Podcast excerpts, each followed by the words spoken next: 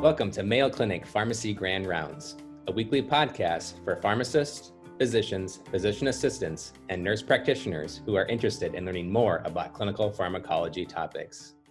I'm your host, Garrett Schramm, Director of Pharmacy Education and Academic Affairs at Mayo Clinic. To claim pharmacology CE credit or to get a copy of presentation slides, visit ce.mayo.edu slash pharmacy podcast. Cystic fibrosis affects nearly 70,000 people across the globe, with more than 30,000 in the US alone. While many providers equate cystic fibrosis as a pulmonary only disorder, its impact on other organs, such as the pancreas, liver, and gastrointestinal tract, cannot be understated. Let's listen in as our internal medicine pharmacist extraordinaire, Dr. Ashley Otto, reviews non pulmonary cystic fibrosis complications and provides an evidence based approach for treatment recommendations. So, I think when we typically hear the word cystic fibrosis, we think of respiratory tract infections, chest wall oscillation, and vest therapy.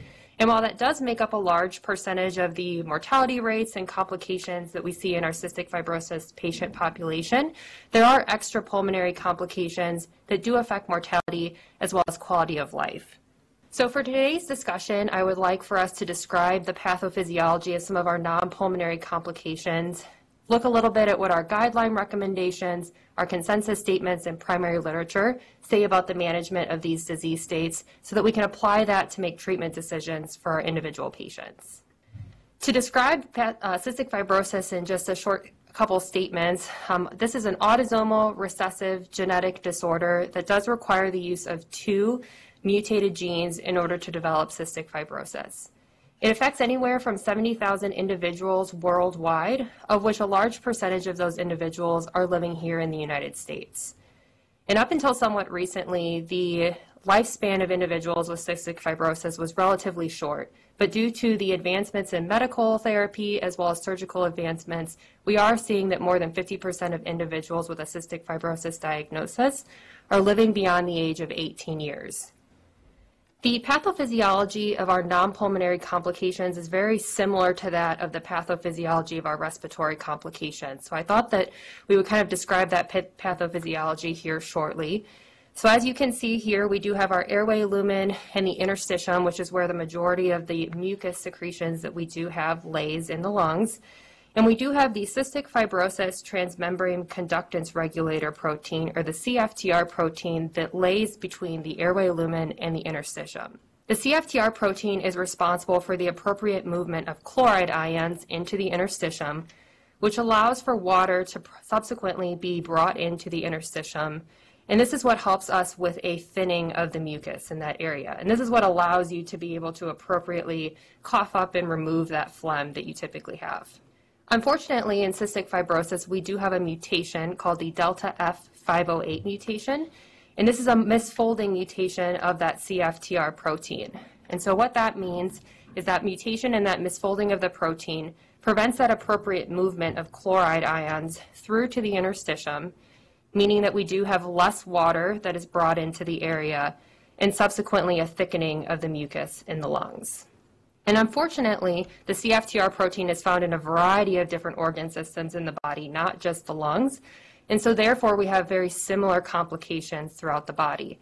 For today's discussion, and due to time, we're going to only focus on three of these specific complications, those that pertain to the liver, the pancreas, and then the intestines, specifically distal intestinal obstructive syndrome. So the first non-pulmonary complication that I'm going to discuss today is cystic fibrosis-related liver disease, or CFLD. And this is actually the third leading cause of mortality among individuals with a cystic fibrosis diagnosis, with the incidence increasing by about 1% for each year of life. This is due to the loss of CFTR function, specifically in the cholangiocytes, which will lead to biliary retention, obstruction, and subsequent biliary sludge further leading to periportal fibrosis and in more severe cases, multilobular cirrhosis. Typically, these individuals will present asymptomatically, um, but the first sign that potentially would be seen by providers would be hepatomegaly with or without splenomegaly, as well as with or without increases in AST, ALT, and GGT levels. Individuals with CFLD potentially will also have some of our other liver related complication symptoms, including jaundice, abdominal distension, and ascites. And CFLD can manifest in a variety of different ways, ranging from hepatic steatosis to neonatal cholestasis in our pediatric patient population, and then in our more severe cases, multilobular cirrhosis, which accounts for about 5 to 15% of cases of CFLD. CFLD can actually be further classified into two groups those that do have a diagnosis of cirrhosis and portal hypertension, and those without cirrhosis and portal hypertension. Those with a diagnosis of cirrhosis and portal hypertension can be made based off of your typical clinical exam findings and radiology and histology findings that allow for you to make that diagnosis of cirrhosis or portal hypertension. For those without a cirrhosis or portal hypertension diagnosis, they must have at least one of the following. So either persistently elevated liver function enzymes that are at least two times the upper limit of normal, or intermittently elevated liver function enzymes. But our guideline and consensus statements don't describe what persistently or intermittently elevated does stand for, so that is up to a clinician's discretion. Individuals could also have steatosis, fibrosis, cholangiopathy, or any other ultrasound abnormality that would be not consistent with a diagnosis of a cirrhosis. And for CFLD management and for the other non-pulmonary complications that we'll discuss in the upcoming slides, you can visit cysticfibrosisfoundation.org for up-to-date guidelines, consensus statements, as well as primary literature to help guide your management of the non-pulmonary complications. Interestingly, the CFLD guidelines have not been updated in some time, specifically since 1999. Um, but in 2017, we did have a consensus statement that was updated in the Journal of Cystic Fibrosis that provides us on some guidance of how we should manage these individuals. The first is ensuring that we have appropriate referral, specifically to a hepatology specialist who can assist us in either a liver biopsy or imaging studies so that we can appropriately classify individuals with CFLD as with cirrhosis or portal hypertension and for those without. From a nutritional perspective, we recognize that individuals with liver disease typically do require an increase in caloric intake by about 50%, and that is no different among these individuals with a CFLD diagnosis. Similarly to our individuals who have general underlying liver dysfunction, individuals with CFLD do typically have low stores of the fat soluble vitamins, so we should be evaluating and appropriately repleting these fat soluble vitamins. Liver disease reduction is also a wonderful opportunity for pharmacist involvement in care specifically, so ensuring that we have appropriate hepatitis A and B status that is documented, as well as appropriate immunization as needed, as well as counseling providers and patients on the appropriate avoidance of alcohol, hepatotoxic substances, and evaluating individuals' medication lists for hepatotoxic medications. The medication of choice that I would like to discuss a little bit about today is a medication called ursodeoxycholic acid, or UDCA. The European guidelines on CFLD management do recommend the use of this agent, but in 1999, the guidelines that were described or written unfortunately didn't comment on the use of UDCA at this time. The 2017 consensus statement, however, does state that there is a low level of evidence for the use of UDCA therapy but unfortunately, they don't provide a specific recommendation on whether or not we should use this agent in the CFLD patient population. So I thought I would take a couple slides to describe what UDCA therapy is, what does the efficacy data say, what does the safety data say, so that hopefully we can make a decision on whether or not we specifically would recommend the use in this patient population. So ursodeoxycholic acid or UDCA, also known as ursodiol in clinical practice, this is a naturally occurring bile acid that is proposed to assist in the management of CFLD by increasing the hepato and cholangiocellular secretion, allowing for an increase in bile flow and subsequent prevention, hopefully, of obstructive pictures. The typical dosing ranges anywhere from 15 to 20 milligrams per kilogram per day in divided doses, either BID or TID, with a max daily dose of 450 milligrams per day typically seen in clinical practice. Compare this to our typical dosing in primary biliary cirrhosis, where we utilize a 10 to 15 milligrams per kilogram per day dosing. And as you'll see in upcoming slides, the 10 milligram per kilogram per day dosing was not as effective, and so that is why we are using the higher end of the range for our individuals with CFLD. When you do have an individual that is presenting to Mayo Clinic Rochester specifically for the management of a cystic fibrosis admission, part of the Mayo Clinic Rochester CF admission order set does have ursodeoxycholic acid or UDCA ursodiol listed as a treatment option for your initiation at a dose of 15 milligrams per kilogram per day, BID with a max of 450 milligrams a day. The typical adverse reaction profile that's listed in package inserts as being most frequent includes our GI side effects, including nausea and dyspepsia, as well as headache and dizziness also being relatively common. And so, as I had said previously, the European guidelines recommend the use of UDCA. Our 1999 guidelines don't even comment on the use of UDCA, but our 2017 consensus statement does say that there's a low level of evidence for its use. And this does come from a 2017 Cochrane review that said that the low level of evidence is due to the small number of trials that are available to us um, that are uh, published at this time, the small number of patient populations within each of those trials, as well as the short durations of therapy that are evaluated in what primary literature we do have available to us. So I thought that it would be helpful to kind of pull out two of the larger studies to evaluate for effectiveness data. So the first of which was uh, by Colombo and colleagues in 1996. This was a multi-center, randomized, double-blind, placebo-controlled trial of 55 male individuals with CFLD. This specifically evaluated the use of UDCA at 15 milligrams per kilogram per day in combination with taurine versus UDCA plus placebo, taurine plus placebo, or placebo plus placebo for a one-year duration. Taurine was specifically used as a comparator in this trial because taurine deficiency is typically seen in our individuals with CFLD, and it's thought that it potentially could allow for the appropriate conjugation of some of our bile acids in individuals with more severe liver disease. And what we did see with this trial was that there was a reduction in liver function enzymes reported, an increase in clinical stability associated with our more cystic fibrosis related patient scaling scores, as well as no severe adverse effects reported with the use of UDCA at this specific dosing schedule. Similarly, in 1997, by Van den Meerberg and colleagues, we have a single center randomized controlled trial of 30 male individuals with CFLD but this was specifically evaluating the different dosing strategies that are available uh, for UDCA. So evaluating our lower end of the goal at 10 milligrams per kilogram per day versus 20 milligrams per kilogram per day to evaluate can we actually get away with a lower dose of UDCA and possibly have a lower number of side effects. But what was seen actually at the end of the study was that the higher dosing of UDCA saw a statistically significant reduction in liver function enzymes and did not have any increase in adverse effects reported with its use.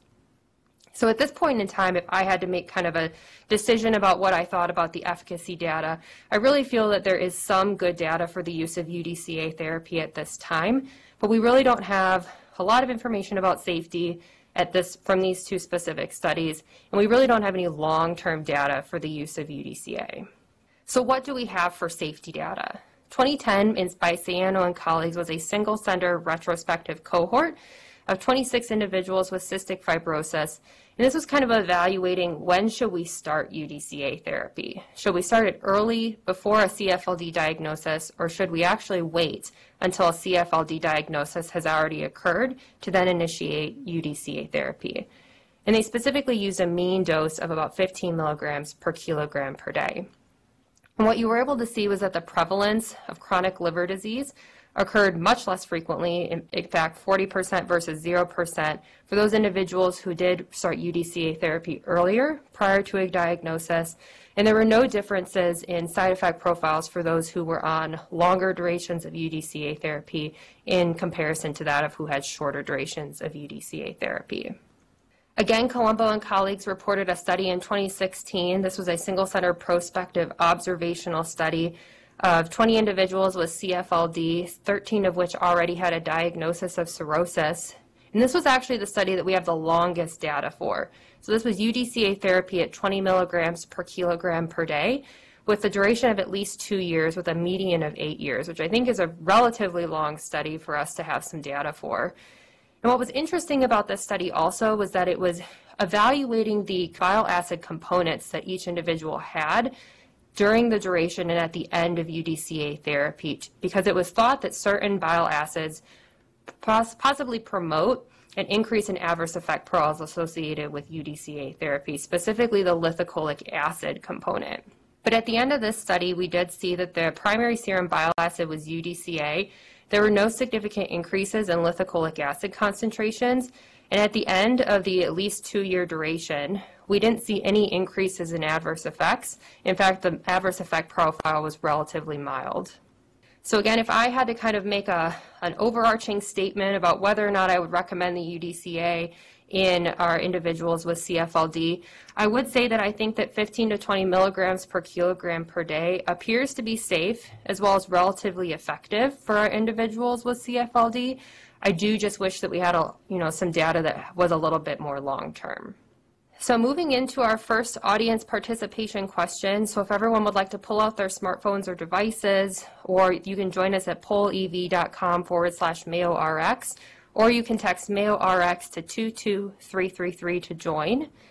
So our first question here today is which of the following describes the pathophysiology of cystic fibrosis related liver disease?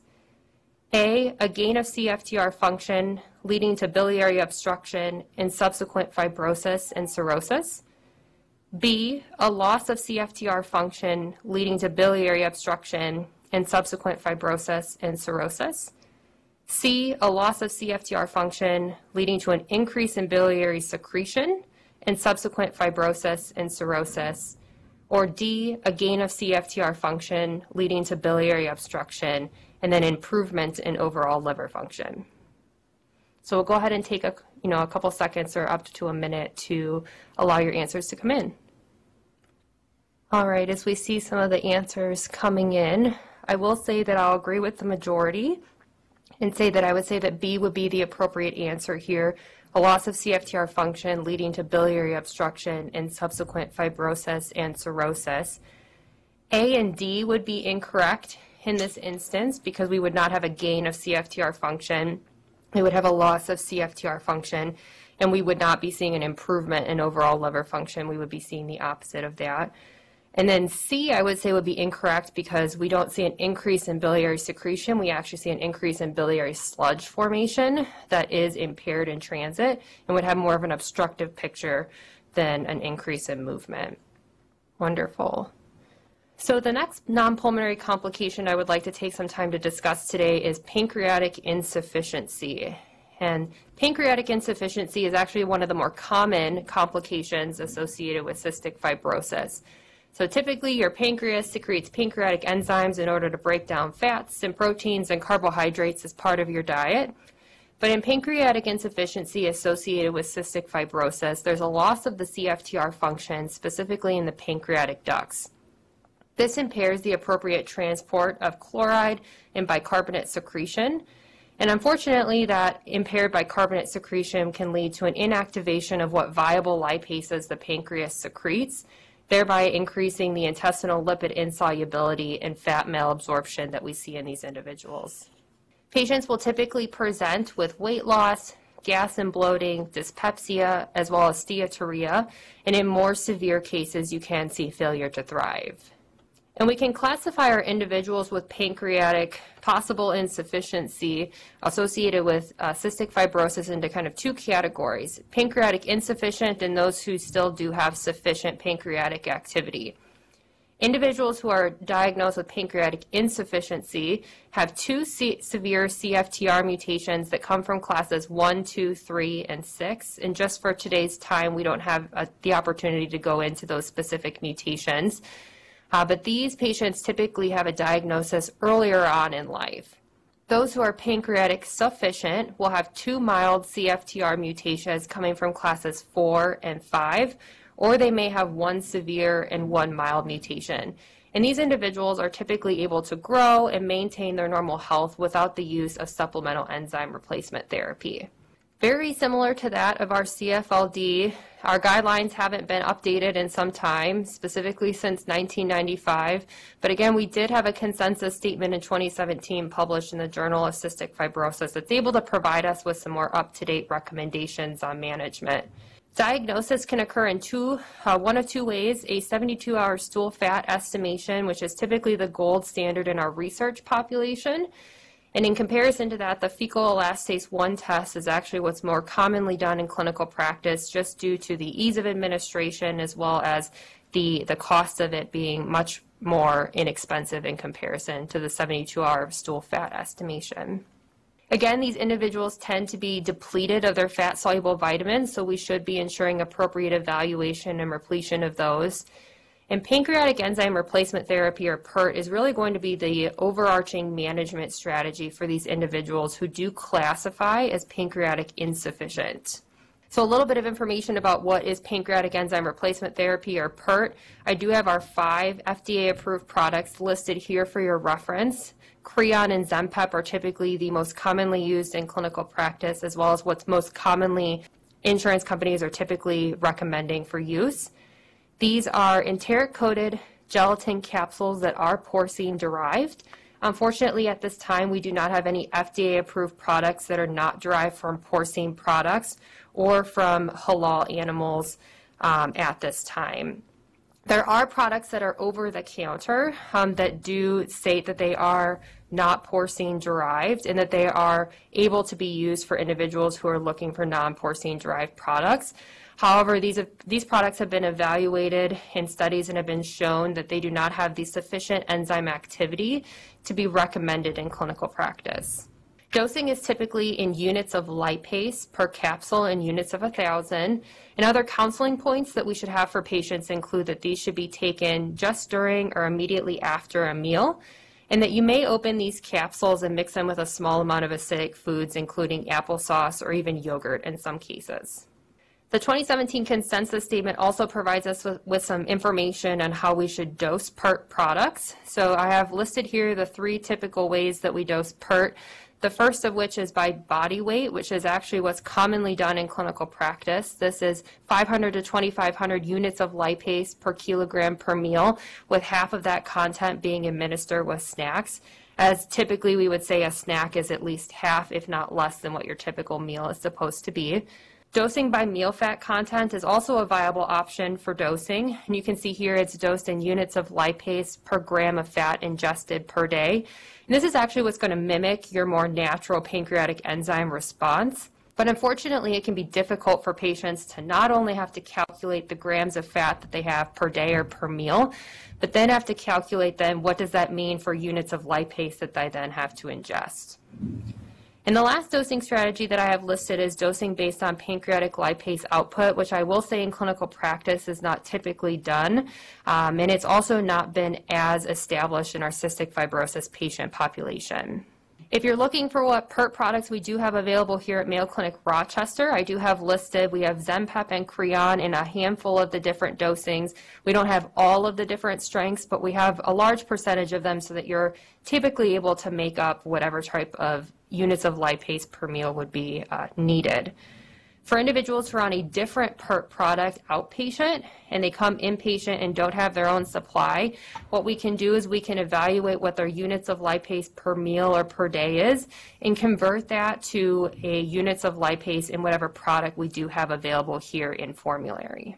What's also interesting about PERT is that we typically use the information associated with pancreatic insufficiency not related to cystic fibrosis to provide us with recommendations for our cystic fibrosis patient population. So I thought it would be interesting if we could find some information specifically in the population that we're discussing today.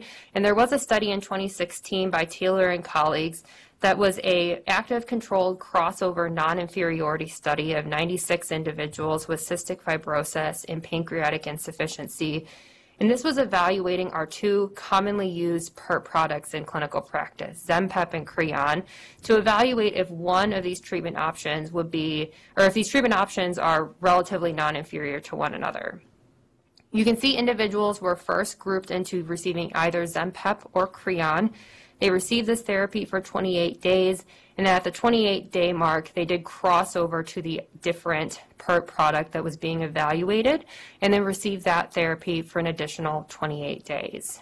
And throughout the study, they were evaluating the coefficient of fat absorption at 72 hours, which is information that you can obtain from that 72 hour stool fat test that we described as being a diagnostic uh, indicator.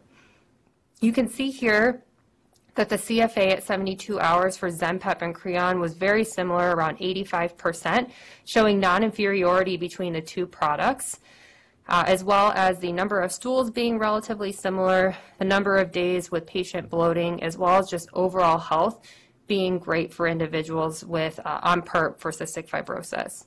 This 85% also falls into our typical range of where we would like to see individuals. We would like their CFA at 72 hours to be anywhere from 80 to 90% to ensure us that we're having appropriate absorption of fats with the use of PERT products. So I think that this does go to show that at least our Zenpep and Creon products in our cystic fibrosis patient population can be helpful for those with pancreatic insufficiency. So for our next uh, question for today, again, go ahead and pull out your devices or join us online or text us at MayoRx at 22333. So based on the 2017 consensus statements for pancreatic insufficiency and cystic fibrosis, which of the following would be an appropriate management for pancreatic insufficiency? Evaluation and repletion of our water-soluble vitamins, increase the fat in the diet to promote pancreatic activity, PERT products, for example, Creon, dosed at 500 to 2,500 units of amylase per kilogram per meal, and none with snacks. Or PERT therapy, for example, Zenpep, dosed at 500 to 2,500 units of lipase per kilogram per meal, and half of that content being administered with snacks. All right, we'll go ahead and kind of uh, have the last couple answers kind of trickling in. Um, I will say that I agree with the overwhelming majority that D would be an appropriate answer. So typically we would need to be evaluating and repleting our fat-soluble vitamins. Increasing the fat in the diet will not allow for an increase in pancreatic, pancreatic activity. In fact, it will likely make things worse. Um, and then C would be incorrect because we don't dose in units of amylase per kilogram per meal, and we would encourage that half of the content in lipase per units per kilogram per meal be administered with snacks. Wonderful. All right, so for our last non-pulmonary complication that we're going to discuss today is on distal intestinal obstructive syndrome, or DIOS. And the obstructive phenomena um, and the obstructive complications is really a typical phenotype of that of cystic fibrosis. So in our pediatric patient population, this typically uh, presents itself as meconium ileus, and in our older children and our adult patient population as distal intestinal obstructive syndrome or DIOS. And this affects about 10 to 15 percent of individuals with cystic fibrosis at any given time during their life. This is due to the loss of CFTR function, which leads to a decrease in chloride and fluid secretion, leading to dehydrated mucosa, mucus plugging, and viscid stool. And unfortunately, this prolongation of the gut transit and accumulation of this viscid stool will occur in the distal ileum and proximal colon and can lead to an obstructive picture. We recognize that about 10 to 15 percent of individuals with cystic fibrosis will develop DIOS or meconium ileus at some point in time in their life. So identifying those that will be at high risk of developing this complication, I think, is really important. And we recognize that individuals with more of a severe genotype or those who become dehydrated more easily or don't PO appropriately are going to be at higher risk of developing a DIOS episode.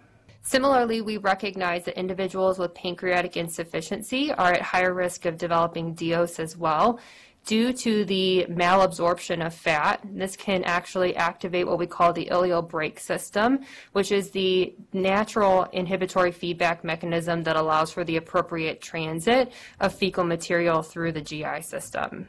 And again, we also recognize that individuals with a history of meconium ileus or a history of DIOS are going to be at high risk of developing future episodes. Specifically, they're at 10 times a higher risk of developing a future episode moving forward. What's also important is that we identify how to appropriately classify these individuals because the management strategies for the different classifications is going to vary dramatically.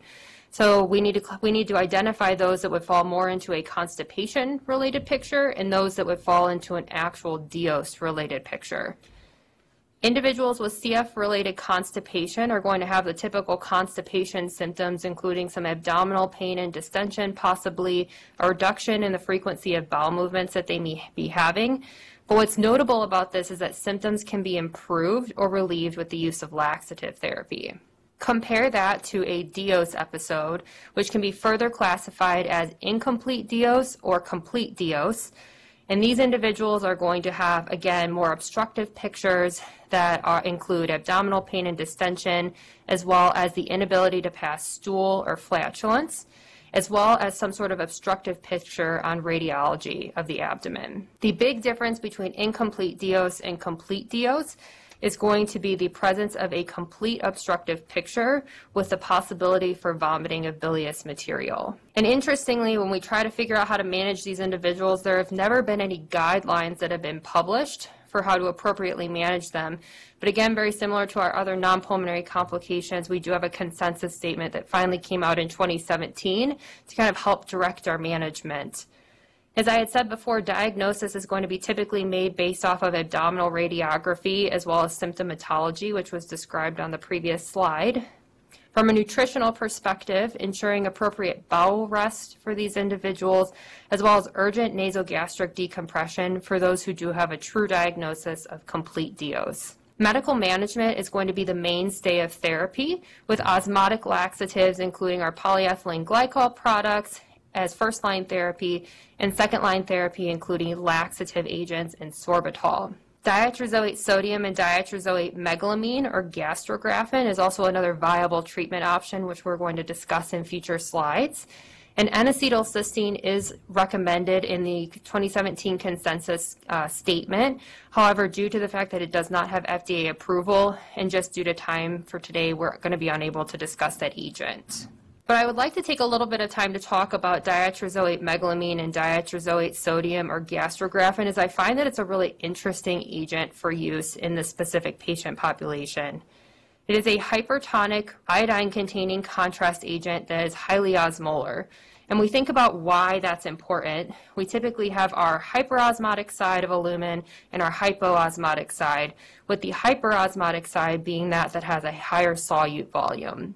So with that, it's going to have a net water flow towards the hyperosmotic side in order to balance out that solute. With gastrografin use, which is a highly osmolar agent, and by instilling that in the GI lumen, we're going to have a net water flow into the GI lumen with the hopes that we're going to be able to break down that viscid stool and prevent that obstruction from occurring or break down what obstruction we do have. The adverse effect pro profile, excuse me, is undefined in the package insert, um, but you will see GI-related side effects, including diarrhea, and in more severe cases and with higher doses of gastrografin used, hypotension, just due to the fluid shifts that can occur. And the 2017 consensus statement really had to use what literature was available to provide us with recommendations. And as you'll see here in the next handful of minutes, the literature is very sparse. It's very much limited to what small center case series and case reports as far as what they had to use to create their recommendations. So I'm going to describe a couple of these here for your reference. Um, 1986 by O'Halloran and colleagues. This was a single center case series of 67 individuals with 37 episodes of DIOS utilizing oral gastrografin followed by oral volume repletion. 30 of the episodes, or 81%, a single episode or a single dose, with 16% only requiring a second dose later. In 1989, Koletzko and colleagues reported a small case series with, of 22 individuals with cystic fibrosis. These individuals received isoosmotic polyethylene glycol at about 5.6 liters, either orally or nasogastrically, with a improvement in radiographic signs of obstruction as well as symptomatology. Similarly, in 2014 by Zara and colleagues, this was a single center case series of eight individuals with 12 episodes of DIOS, and this actually evaluated the use of a gastrograph gastrografin enema. With 100% of individuals seeing complete resolution, only three patients did require a subsequent dose 24 hours later.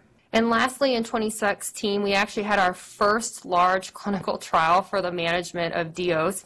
This was an international, multi-center, prospective observational trial of 102 individuals with 112 episodes of DIOS.